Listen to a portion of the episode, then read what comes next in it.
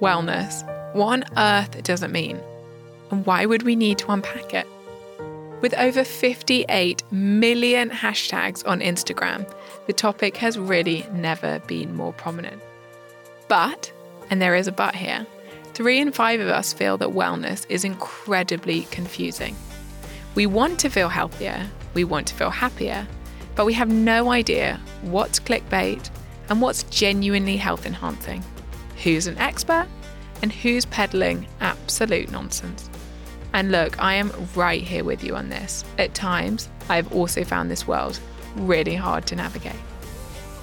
So, welcome to Wellness Unpacked, our new podcast hosted by me, Ella Mills, author, entrepreneur, and founder of Deliciously Ella. This series aims to do just as it states unpack the world of wellness with expert guests. These guests will be sharing with me and with you their three pieces of advice for a better life to feel healthier and happier. This is a show and a conversation that's about progress, it is not about perfection. It's about helping you make small, simple, sustainable changes. And within that, I'm going to be testing out a different wellness trend every single week. Intermittent fasting, celery juice, collagen, ketogenic diets, CBD, you name it, I'll try it. I'll then unpick the trend, separating fact from fad, with my friend and NHS GP, Dr. Gemma Newman. And together we'll be equipping you with the tools that can genuinely make a difference to your life and well-being, and equally helping you potentially put to one side the trends that may make a little bit less difference. So, are you ready for episode 12? Our 12th guest on Wellness Unpacked is nutritionist Rohini Bajekal. We've been talking a lot over the last six weeks or so about self development, about our mindsets, about nourishing our brains and neuroplasticity and creating the lives that we really want for ourselves. And I was very keen this week to look at the foundations of our health because I think it's really one thing to say, I want to make a big change, but I think doing that from a place where you feel exhausted, low immunity, low energy, trouble with sleep, etc is a bit tricky. I know the two go hand in hand, but I felt we needed to address those foundations this week. So Invited Rohini onto the show, and Rohini's work combines her expertise as a nutritionist with her own health journey. She's incredibly vulnerable and I think very, very empowering in the way that she talks about everything that she's learned. Her work really centers around the concept of lifestyle medicine, and it was through her own struggles with PCOS polycystic ovary syndrome that she discovered the real benefits of this approach of lifestyle medicine, and I just cannot wait for you to hear more about it. We'll also be discussing our current food culture, what we can learn from other cultures, and I think there is just a huge number of takeaways. So let's just get straight into the show. Well, Rohini, welcome to the show. It is so nice to see you and have you here. Thank you so much, and I'm so excited. We've just been having a bit of a pre record chat, and I think this is going to be a juicy conversation. So I'm very excited for everyone to listen to this. But before we get into the depths of the interview, can I just ask, Rohini, what does wellness mean to you? So for me, I, I definitely think wellness, when you strip back all those connotations that immediately come to mind. For me, wellness is a foundational human right. It's something that everyone should have access to to feel at home in their body and to feel well emotionally, physically, and even spiritually. And often, I think the wellness industry, we can really focus on the individual, but I like to zoom out a bit and think that wellness actually applies to us all collectively. And that's why we need everyone to be part of the conversation and the efforts, whether it's health professionals or professionals working in schools and other industries. And we need the wider society to, to really adopt this as a way of a way of life. And what is the best piece of health advice you've ever been given? I think it's start today and don't put it off till tomorrow.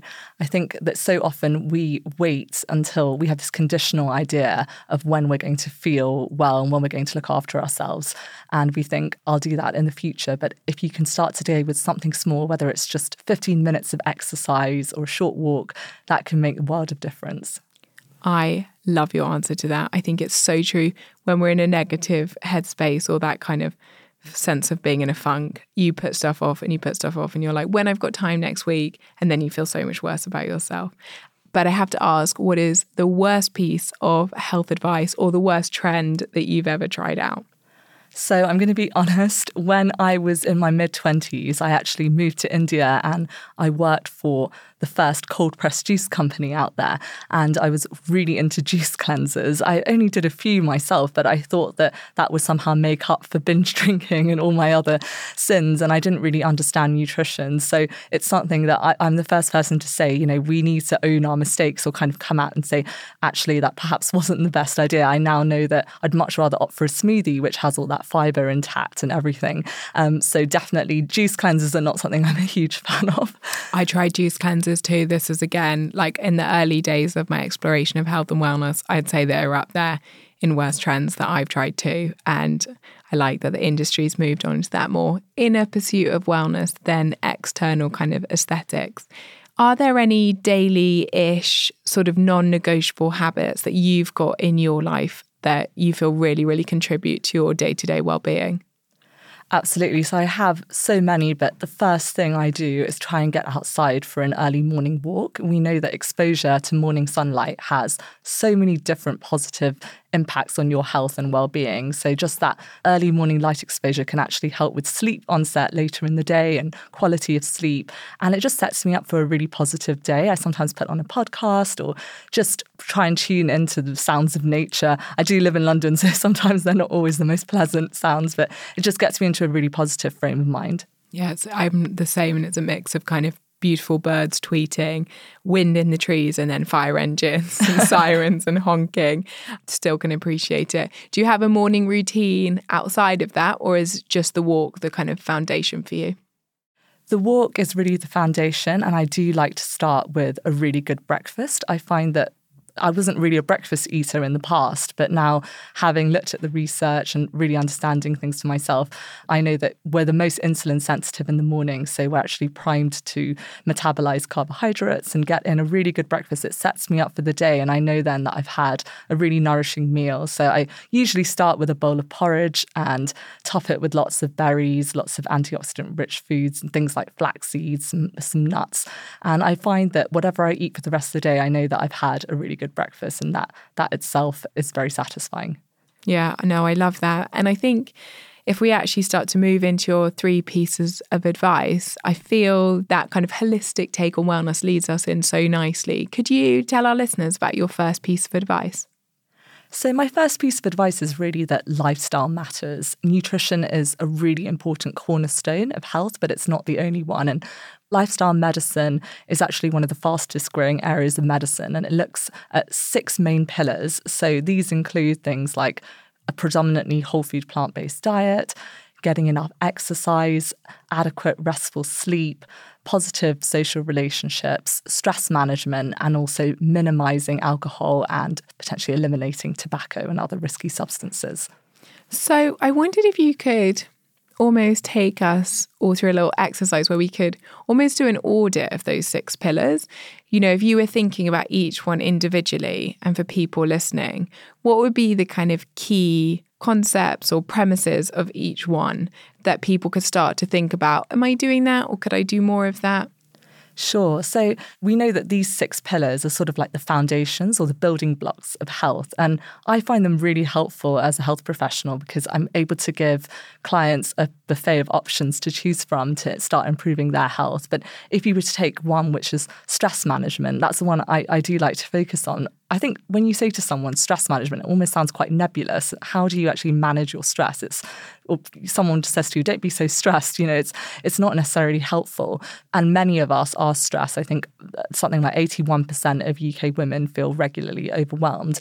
And there's some stress that's actually good. So you've got the kind of stress that might be helpful if you're about to do a half marathon or you've got an exam. But when stress is unmanaged and it's chronic, that's when it becomes a risk factor for other chronic lifestyle diseases. So it's actually acting early. A simple tip could be adopting a mindfulness practice, maybe 15 minutes a day, uh, something like you know meditation or yoga, volunteering, maybe walking in nature, spending time with loved ones. We all have different things that we find stress relieving. I think what works for one person might not necessarily work for another, and that's why it's good to have a few different tools in your toolbox to draw on in those times of need. Do you know what? I'll tell you, I never would have believed you could manage stress. I definitely was one of the 81%, and I definitely subscribe to the idea that life is just quite inherently stressful, especially with our work. And I had this moment again, the podcast is such a phenomenal part of my life. I feel like I learn so much from it every week. And I'm starting to realize this idea that actually whilst you cannot control the external, you actually control so much more of the internal than I think we sometimes want to believe that we can. And we have a lot more power of choice of our mindset and starting to do that. So I do kind of probably 15 to 20 minutes of meditation every morning and every evening. And I think coupled with yoga and more interest in spirituality and the philosophy around it, I can genuinely hand on heart say I'm not feeling any external stress at the moment. And we've had some of the most stressful events that have ever happened in the business over the last six weeks. And it's not that I don't care, it's just that that kind of reactive state has disappeared. And I feel like I can think and I can feel considered. And I don't feel like I'm drowning all the time. And yet nothing external has changed. It's all been those internal tools. So for anyone who's kind of thinking there's no way I could ever control my stress, I've just share that anecdote because I think I've been quite blown away by how powerful it's been. Not instantly, it's been about two years of practicing, building up, but the build up's been so worth it. I think that you hit the nail on the head there. It's those daily habits that have added up. If you were to suddenly act now, you might not get the same benefits. You know, just when you really need the stress management, that's it's almost a bit late at that point. It's still worth it, but I think it's adopting these healthy practices as early as possible and integrating them to our daily lives so that we don't just seek help when things are totally unmanageable and out of control, which is what many of us unfortunately do. So it's making that time, even if it's five minutes a day, it can make a huge difference. So for stress, you would say have a think about what you're doing actively, even when you're not in a stressful state on a daily ish basis to try and manage that. Absolutely. So, uh, just a little tip that I have is on a Sunday evening, I'll look at my week ahead and actually try and block out little chunks of time, even if it's 10 minutes, maybe between clients or at the end of the day or the start of the morning, where you can add in something that's actually going to de stress you, whether it's a short walk, maybe a little bit of yoga or mindfulness, or maybe cooking a meal for yourself. Everyone has different things that they find, I think, uh, reduce their own stress. So I think it's just drawing on those. So, if we're thinking about the other pillars and doing our little audit of them all, if you were thinking about movement, what should people be thinking about there? I love that you described it as movement, Ella, because that's exactly what it should be. We should be moving throughout the day. We should be avoiding sitting for long periods of time. So, and why is that? So, we know that that increases our risk of chronic health issues and that it's one of the leading risk factors now. Many of us spend large amounts of time in sedentary jobs. I, I, know that I spend a lot of time sitting in my job, so I have to make a really conscious effort to get up and move around. Just even a couple of minutes every hour has been shown to make a difference. And splitting up movement throughout the day is especially helpful. So perhaps a 15 minute walk after a meal, that can also help, for example, if you've got insulin resistance to reduce glucose excursions or spikes after a meal. So a little post lunch lunch walk is a great little habit to have. But obviously, structured exercise, so something a bit more structured, whether it's strength training or going for a run, is also very important. And we know that we should be aiming for at least 150 minutes of moderate intensity exercise a week, which is ideally up to an hour a day. But as far as I understand, that's something, yeah, that we're kind of generally quite far off. There was a YouGov poll a few weeks ago that said I think it was only 29% of people in the UK exercise twice a week? Definitely. We are quite far off that. And I, you know, I love the podcast you did with Dan Buettner where you talked about the blue zones and how people are moving naturally throughout the day. So it's just being more conscious and mindful. It could be things like instead of meeting a friend and sitting down and having a coffee, could you go for a walk and enjoy a coffee whilst chatting to them and getting some movement in? Yeah, I think that's such sage advice. It's moving it, as you're saying, from thinking about exercise in the hardcore sense of the word, which I think kind of makes quite a few of us recoil the idea of burpees and press ups. Some people love them, but not for everyone. And instead, thinking about it as movement. And that Dan, exactly as you said when he was talking about habits to live to 100, was saying going on a walk, 90% of the benefit of running a marathon. One of those tidbits that have really stuck with me as well. And what about for the pillar of sleep? Sleep is so neglected and sleep has it's fascinating how all of these pillars are interlinked. When we don't sleep enough that affects our hormones the ghrelin and leptin our hunger and satiety hormones and that can actually have a cascade effect. So it can result in us craving more salty and sugary foods. So sleep is is really important and i think aiming for about 7 to 9 hours of restorative good quality sleep is what most adults need. There are obviously going to be differences in what each individual needs but I think making small shifts. So if you're currently going to bed at 11, maybe just getting into bed 15 minutes earlier, that sort of shift can make a huge difference. And non sleep, deep rest, so meditation and mindfulness can also really help. I always think that sleep is kind of the foundation of health, isn't it? Because as you said, you're clinically proven to want to eat more unhealthy foods, to have less motivation to exercise if you've not slept well. So it's almost like you're setting yourself up for failure if you want to start implementing healthy habits. If you keep staying up that bit later, obviously, sometimes not sleeping well is outside of our control. But I think when little bits of it are within your control, it's just very interesting what an obstacle poor sleep makes. And then I think we're very quick to turn that on ourselves and think that we don't have good willpower it can make every single challenge that we face in the day seem insurmountable. And so getting a good night's sleep is is absolutely key. I actually noticed that in my own practice. I was seeing clients where when I looked at their food diaries, it looked like they were getting lots of fruits and veg, lots of whole grains, beans, nuts and seeds. And that's actually why I went into lifestyle medicine and I got my diploma from the British Society of Lifestyle Medicine because I really noticed that a lot of my clients were experiencing this where they were had what would look like a really high quality diet on paper, but they were not actually focusing on the other pillars of health. They were perhaps getting only five hours of sleep. And when I probed a bit further, they were spending a bit too long preparing their meals or stressing about other things. So that's why I decided to look at all these different aspects and take a more 360 degrees look at it. And what's fascinating about lifestyle medicine is it works hand in hand with Western medicine. It's not alternative, it's not complementary. These are evidence based therapeutic interventions. So th- we have the science to show that how we move, how we eat, how we sleep constantly influences us or the choices that we make and our risk of chronic diseases that are the biggest killers in our modern day, whether it's heart disease or type 2 diabetes. How did you um, find that in your own life, Rohini? Because obviously, I'd absolutely love you to tell listeners a little bit more about your own experience with your health.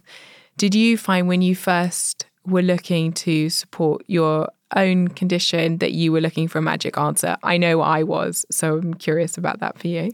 Oh, definitely. So I, you know, I actually really struggled with my health, particularly in my early 20s. It was in my final year at university that I noticed that I was losing quite a lot of hair and I developed really severe cystic acne.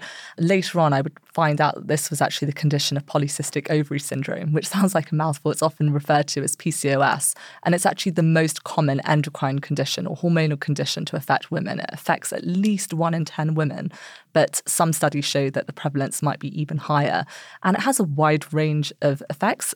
You know, it's the most common cause of infertility, but also it's sort of like the cousin of type 2 diabetes. And actually, people with PCOS have a three times higher risk of type 2 diabetes, higher risk pregnancy related diabetes, cardiovascular disease, and even womb cancer. So this is often not addressed. And at the time, I didn't really know it was PCOS. My mother's a gynecologist, and she did point out that that could be the case. But I was 19, and I, the last person I wanted to listen to was my mother at the time. But um, um, over the next few years, I kind of went on a cycle of trying to find answers. And I would go and see different health professionals for different symptoms. So I would see dermatologists for my skin, or naturopaths for my skin issues, personal trainers, because I would be trying to manage the excess weight gain, gynecologists for my irregular periods, and no one was joining the dots and really helping me to understand how to manage the condition. And I didn't, I wasn't very aware as well of what was normal and And so it took a lot of years of trying different things. For a while, I would try and hit the gym or try things like a juice cleanse, but the the results were short lived. And it was only when I was in my mid twenties that I really kind of decided that a change was needed. I was sort of coasting along in my job at the time. I was working in quite a demanding industry in public relations and marketing for a lot of food companies actually, and I got the opportunity to move to India to work for a healthy F&B company. And while I was there, that's when my lifestyle had a huge shift. I started to eat foods that I previously thought were not really too full of sugar, so fruit being one of them. I started to eat a huge variety of fruit and whole grains, beans, nuts, and seeds. And this was just sort of a standard Indian diet. There's a huge amount of plant based foods in Indian culture that are naturally occurring where plate is centered around these foods. And that took me, that opened up my eyes to a whole new way of eating, a whole new way of living. And I found that my anxiety subsided, my skin began to clear up, my periods started to become more regular, and I actually felt like a totally different person. How long did it take you to see those results? Within a few weeks, I started seeing the, the results. And I noticed it wasn't just the food that had changed, there were also other shifts that had taken place. So I noticed being in a sunnier country that I actually, my circadian rhythms had altered. So I was getting better quality sleep at night. I also had started to exercise more as I had more energy from changing my diet. So I found that all of these things were interlinked getting more vitamins, minerals, antioxidants through my diet gave me that extra energy to go for that walk or go for that run. And it was, I'm not suggesting everyone moves to India, but really what made the huge shift was actually changing um, my environment. And I think that we can actually do that within our own lives and in our own homes by changing our food habits, the, the meals that we're choosing for breakfast, lunch, and dinner, perhaps making the shift in our own friendship group to try and do activities together that are outdoors or involve some kind of activity. You don't need to move to a different country to get those benefits. And did you find that after a few more months that you continue to feel better and your symptoms continue to subside and then it just became your life and I presume you haven't had a recurrence of the symptoms. I mean, you seem so well looking at you today. No, definitely. So I found that after a few months, I just felt like a completely different person. I had more energy in my late 20s than I had in my late teens. And that itself was just sort of proof that I should continue with this lifestyle. And alongside that, I'd started to look into nutrition, trying to understand it. And I realized that perhaps, you know, the juice cleansers that I was supporting weren't really the ones that were going to promote people's health. And I started to really understand the role of fiber in human health. And that's when I decided to come back to the UK and do my MSc in nutrition and food science. And I really wanted to try to impact other people's lives around me. So, what is important to mention is that PCOS is a chronic condition and there's no cure for it, but you can effectively manage the symptoms using lifestyle. And I have noticed for myself that whenever I let stress get really on top of me, or I perhaps am choosing foods that aren't really nourishing me, I will see a flare up of the symptoms. And it's really looking at where I was before, you know, where I had such severe cystic acne. It was hard for me to leave my room. And these are really stigmatizing symptoms. Some of the common symptoms in PCOS are things like excess hair growth or hair loss, putting on weight, um, irregular periods, even having higher rates of things like OCD and anxiety, which I definitely struggled with. And I know many people with PCOS will relate to. And if this sounds like things that you might have, then definitely, you know, try and seek medical advice. But I have been able to manage the condition using lifestyle modifications. I found out later that you know my blood sugars were far too high. So changing and focusing on a whole food plant-based diet has been a really important tool for me. My own father had type 2 diabetes and was able to put it in remission and that really inspired me to continue with focusing on eating as many whole plant foods as possible. So, were you able to help your dad then? Yeah, my father actually was diagnosed with type 2 diabetes, and I was terrified when I heard that, obviously, for my father, but I also knew that I was at higher risk of that condition. And we know that British Asians in the UK have a six times higher risk of type 2 diabetes than white Europeans in this country. So we have specifically higher rates of chronic disease. And I knew that genes do not have to be your destiny and that I wanted to make decisions early on. I actually think PCOS, in a way, has been one of the best things because it enabled me to change my lifestyle early on, perhaps at an age when many people around me were not really thinking about their health and well being, and has enabled me to adopt a healthy lifestyle for the rest of my life. I don't see it as something that just stopped the moment I left India or that I um, you know, will stop at Christmas or something. It's something that I have to continue if I want to reduce my risk of chronic diseases. And I want to mention that not everyone with PCOS can just manage everything with lifestyle modifications alone. And this is true for, for absolutely every chronic illness. Every single person is different, and there shouldn't be any medication shaming or, you know, shaming around surgery and things like that. It's every single person is different, but it's understanding that lifestyle can help you. Even if you have to take medications or you do need surgery, lifestyle might help with your recovery or reduce your need for medications or further complications in the future. I relate to so much of what you just said, Rohini, and I think it's it's so empowering. But I think one thing that's so interesting, just because as I said, I relate to it so deeply, as I just remember so much. If someone, when I was at my darkest point with my illness, and I really couldn't leave the house, and I was I just didn't see the point really in being around. I was just, I was kind of catatonically depressed.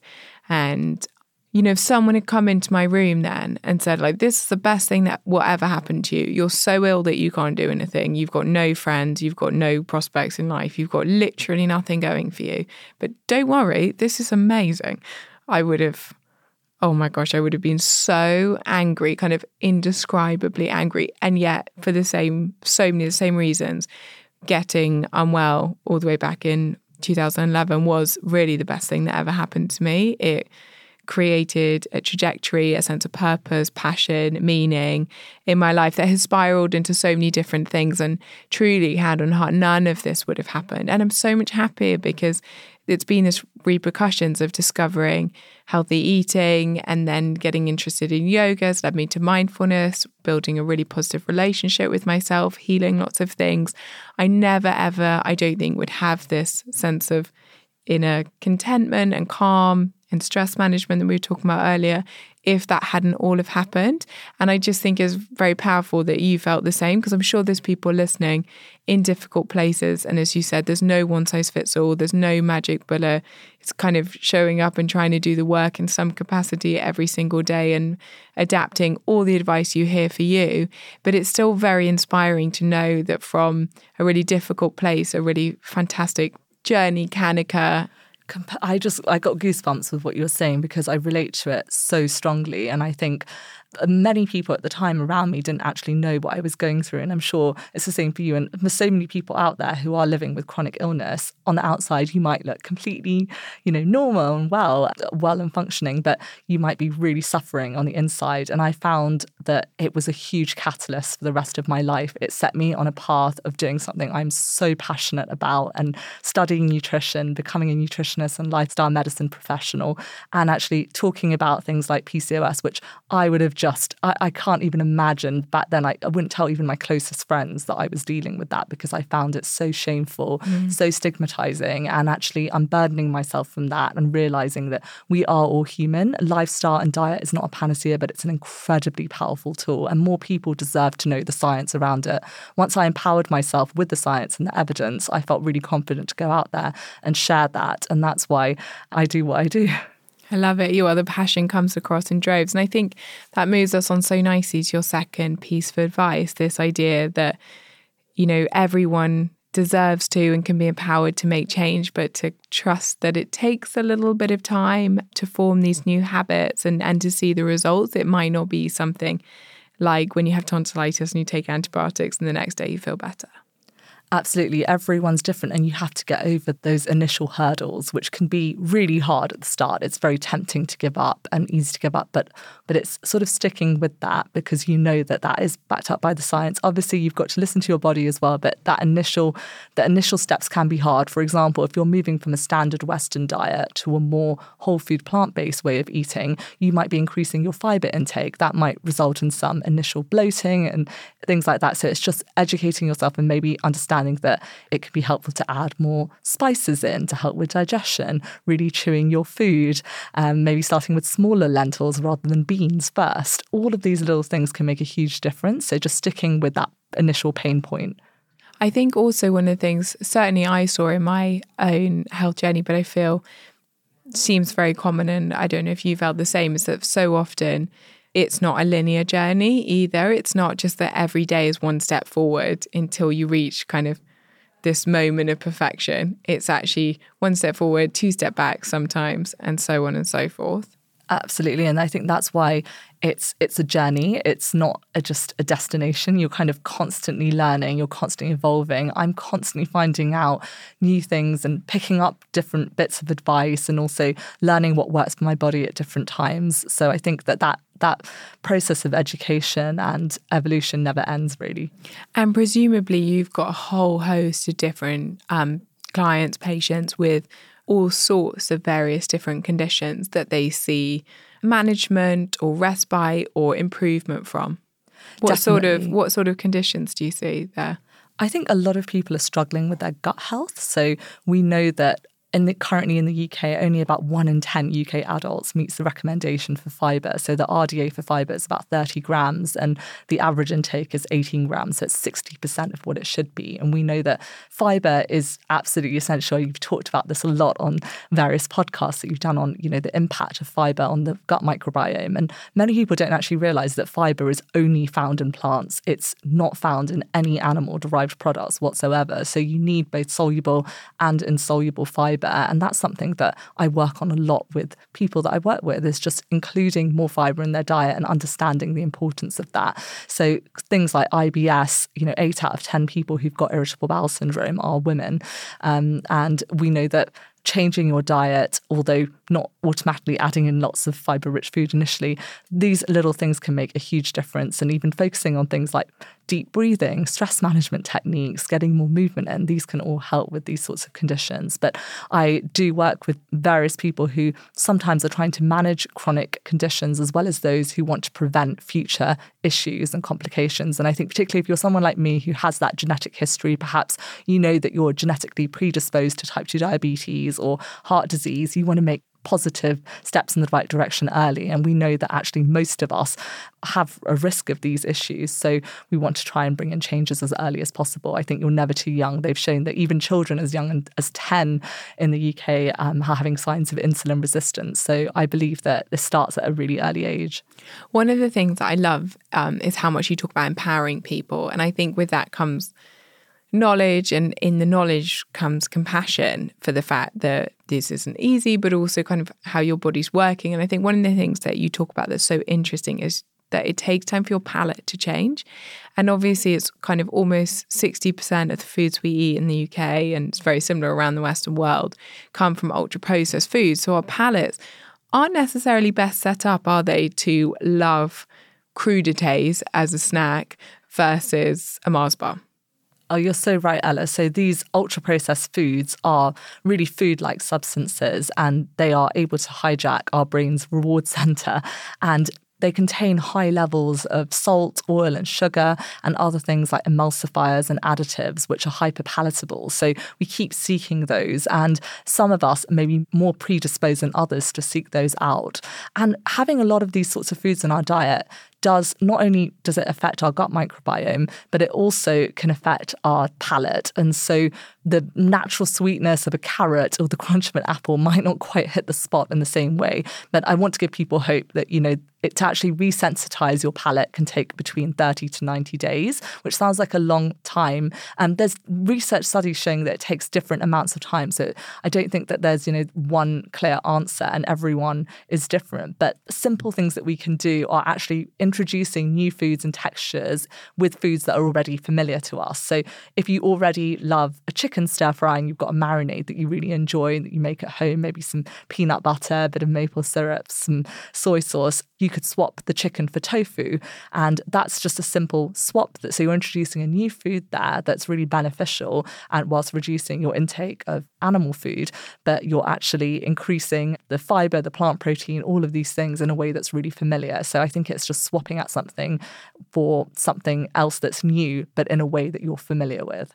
I remember when I was changing my diet and someone saying to me, you know, but strawberries are really sweet. And as someone who is eating a fair amount of Haribo and kind of fizzy sweets and things like that, and sort of dairy milk chocolate, I remember thinking, a strawberry is not sweet. And it was so interesting after I changed my diet and suddenly realizing actually those sorts of foods have so much more flavor. But there was a very interesting study recently that you mentioned I'd love you to tell our listeners about about babies in their mum's tummies and the way that they respond to different foods.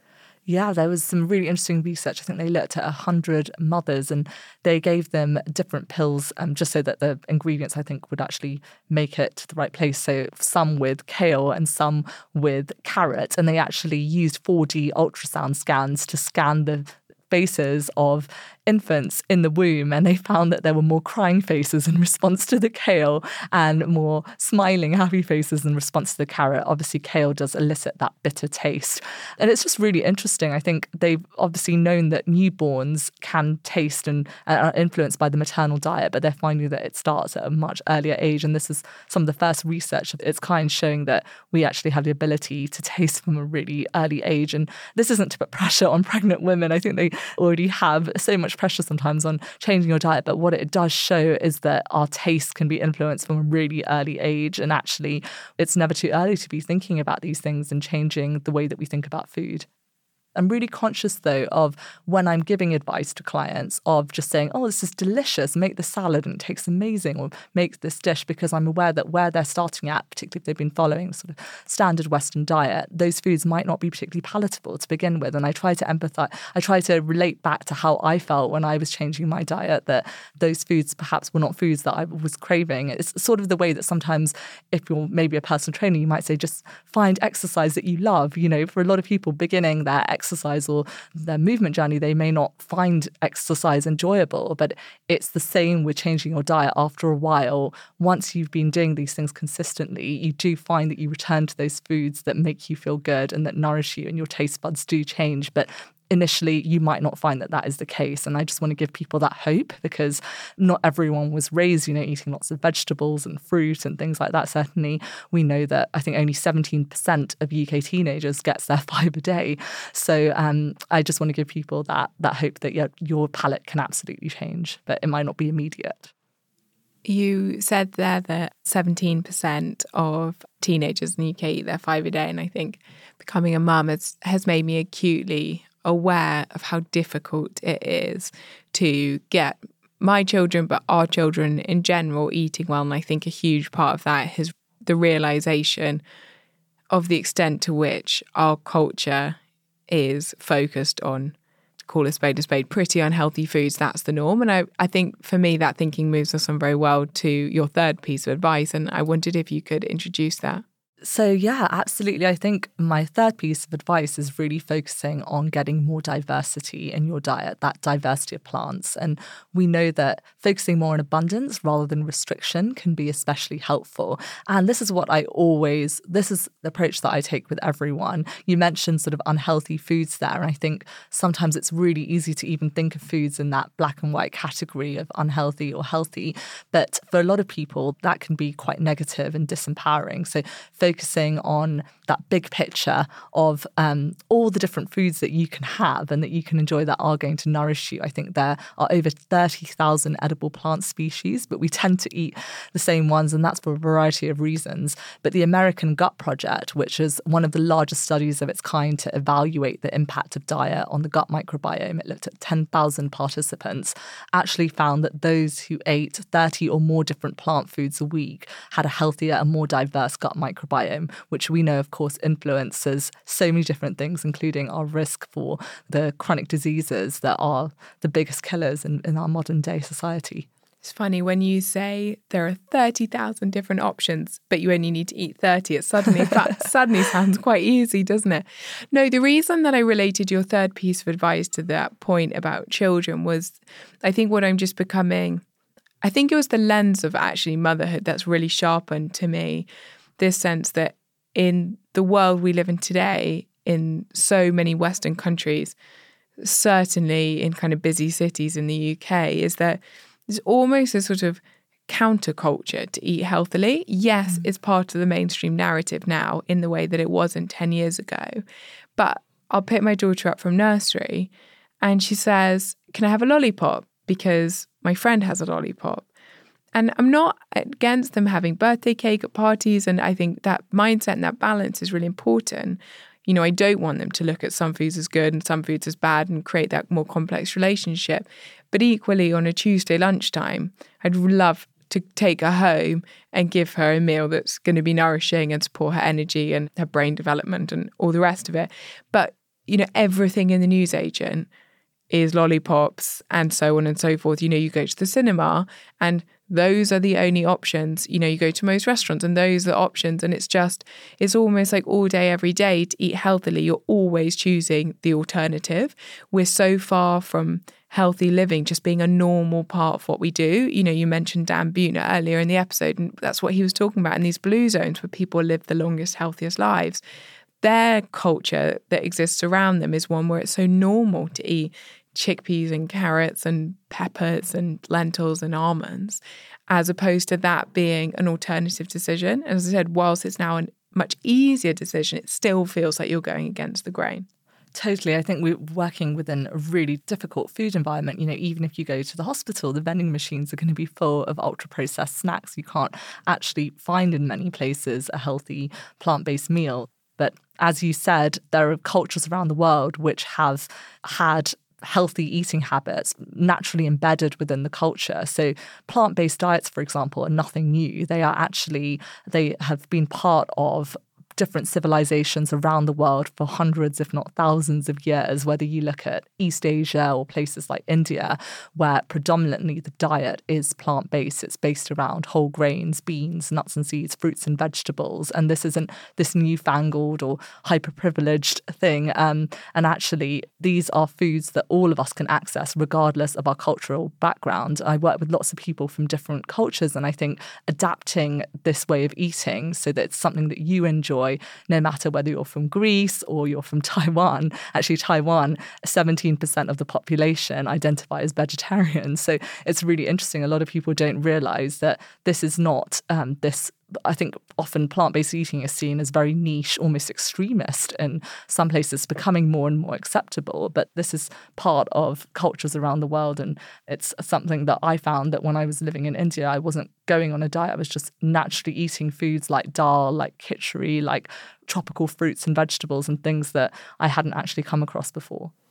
And what do you say to clients? Because I think this is something a lot of people listening will say, which is that I've heard all this, I hear you, I so want to do this, I feel low mood, I feel continuous anxiety, or I'm struggling with sleep or digestion or, you know, energy, immunity, so many of the things that, you know, we've kind of touched on that lifestyle medicine can support. But you know, I find it really difficult because none of my colleagues eat like this, or none of my family want to eat like this. And it feels like so much extra work because as we were saying, it's almost like we're continuously doing something different, like making my own lunch boxes that people kind of laugh at. Uh, it's such a good point. And one of the pillars of lifestyle medicine that we actually haven't touched on yet is the role of community and relationships. So if you find that you don't have that supportive buddy or, you know, partner that's going to come along with you on your journey, perhaps finding an online community or even a colleague or a friend that can actually join you. Maybe you can actually go and have a meal together or prepare food together or go and do a yoga class together. That is great for accountability and support. I think that can make a world of difference. And it's obviously easier if you live in a bigger city, but now we have the internet at our fingertips and community has never been more important. I think loneliness is such a contributor. And we know that it's a huge contributor to Alzheimer's disease and dementia, which is now the number one killer of women in the UK. So, um, and this has definitely been worsened during the COVID nineteen pandemic. So actually, I think finding that support, even if it's not who you think it is, it might not be your partner or your family, but finding someone who can join you can make it just normalize it for you and for them as well. Yeah, I think that's such lovely advice. Well, I feel like that's a that sense of community. Hopefully, people will, will feel that listening and know that there's people dotted all around the world listening to this and on the same journey as them. And I know I always find that really reassuring and gives me a lot of hope and excitement for the collective change we might see in the future. But Rohini, just massive thank you for joining us. Thanks so much, Ella. I really loved it. I've worked with Rohini a fair bit over the last 12 months or so. She was one of the contributors in our book, How to Go Plant Based, and we're doing a few projects at the moment with her around our app, so keep an eye out for that in January. I just love the way that she really breaks down the plausibility of improving small elements of our wellness, the need to look at the 360 and not get too bogged down in small details and think broccoli is the answer for everything, which I think the creeping in of diet culture into our lives can make all too easy as a thought process. So I hope you took a lot from that. And we did have a very interesting conversation with her for Fact or Fad, and she had lots to say. This week on Fact or Fad, we're going to be talking about cycle syncing. And before I ask Gemma what she thinks, here is Rohini's take. I think anything that helps you to get to know your body better is great, as periods can definitely be thought of as that fifth vital sign. However, there's no evidence to suggest that there are specific foods that you can only eat in your follicular phase or your luteal phase, for example. So, actually, enjoying a predominantly whole food plant based diet, getting enough sleep, getting movement in, spending time with loved ones, and managing your stress is going to help you at all stages of your cycle. So, is it a fact? Is it a fad? Let's find out what Dr. Gemma Newman thinks. So, Gemma, we've got a very interesting topic, I think, for this week's trend, which is cycle syncing. Before we get into the science of it, what is it? Well, basically, it's where you alter your diet or your exercise routine, or maybe even sometimes your social calendar, depending on where you are in your menstrual cycle. And the idea behind it is that we have certain hormonal shifts at different stages in our cycle, which means that we should focus on different areas of nutrition or focus on different kinds of activity to supplement or improve our response to those hormonal shifts. That's the idea behind it. And it's an absolute concrete fact that we are having those shifts.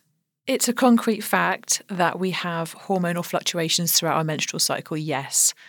There hasn't been any science that I can find on cycle syncing. For example, you know, what you should specifically eat in your follicular phase, what you should eat in your luteal phase. But it's something that I think is interesting, especially for athletes, because there is some science behind tailoring your physical activity based on where you are in your cycle. And it's something that I know that a lot of athletes are now looking at to try and optimize their performance in training and obviously on the day of a of a big race or something like that. So it's really interesting to look at, but we don't have any solid facts when it comes to the nutrition side of it. From an exercise perspective, what was the sort of data that was emerging there?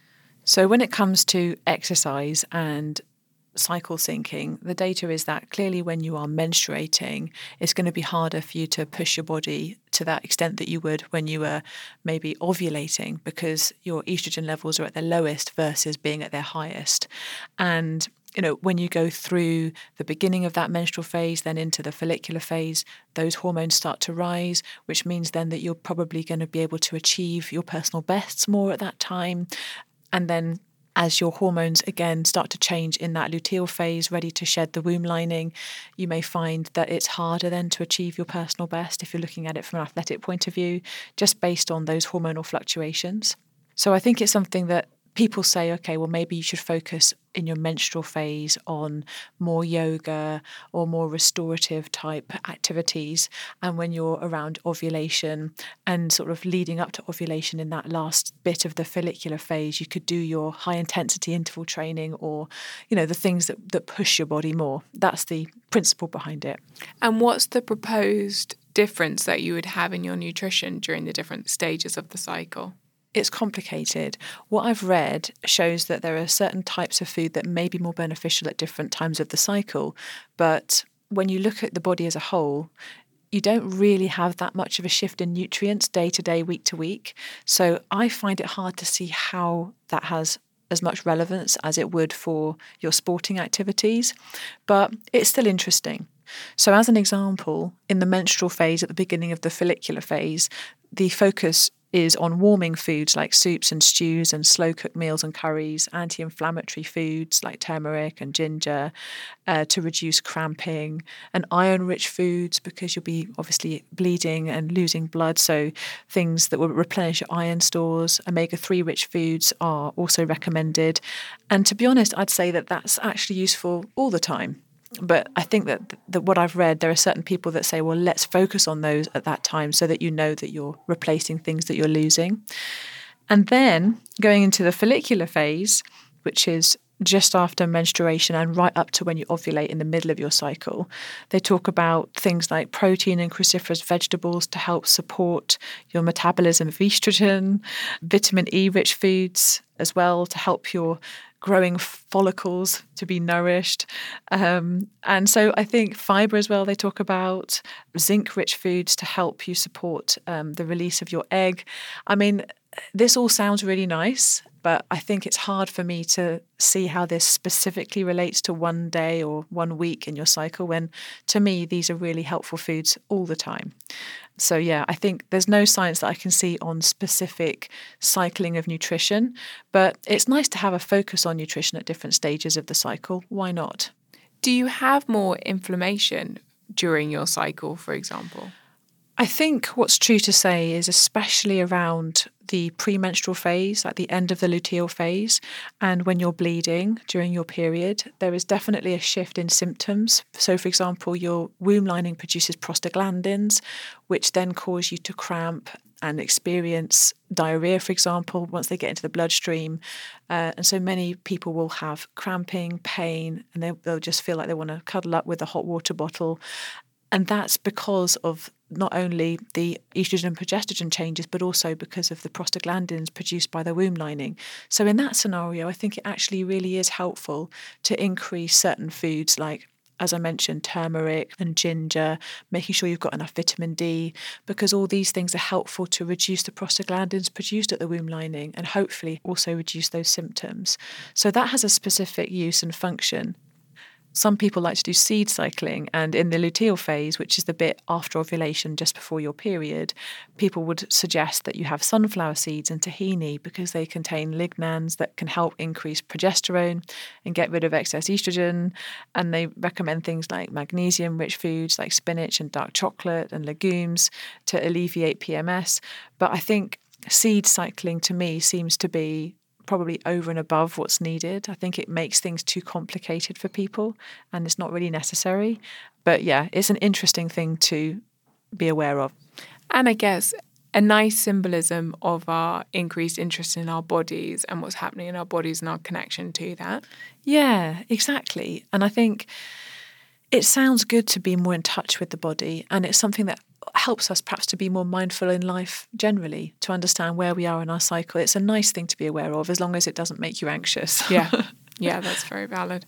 It's interesting before you say fact or fad because there's some trends that we've looked at where I think it's very important to know that there's not a huge amount of evidence and you could end up spending a lot of money on it or go down a rabbit hole and it may not be that helpful to your total well-being. Whereas as you said this is kind of focusing you on foods that are very very good for you all the time but perhaps you don't need to get too caught up on exactly what you're eating on each individual day as opposed to across the month and really nourishing your body with all of those nutrient rich foods. Yeah, exactly. I think, especially when it comes to sports science, this is an emerging fact. But when it comes to the nutrition side, I don't really see much point in being specific at the follicular phase or the luteal phase.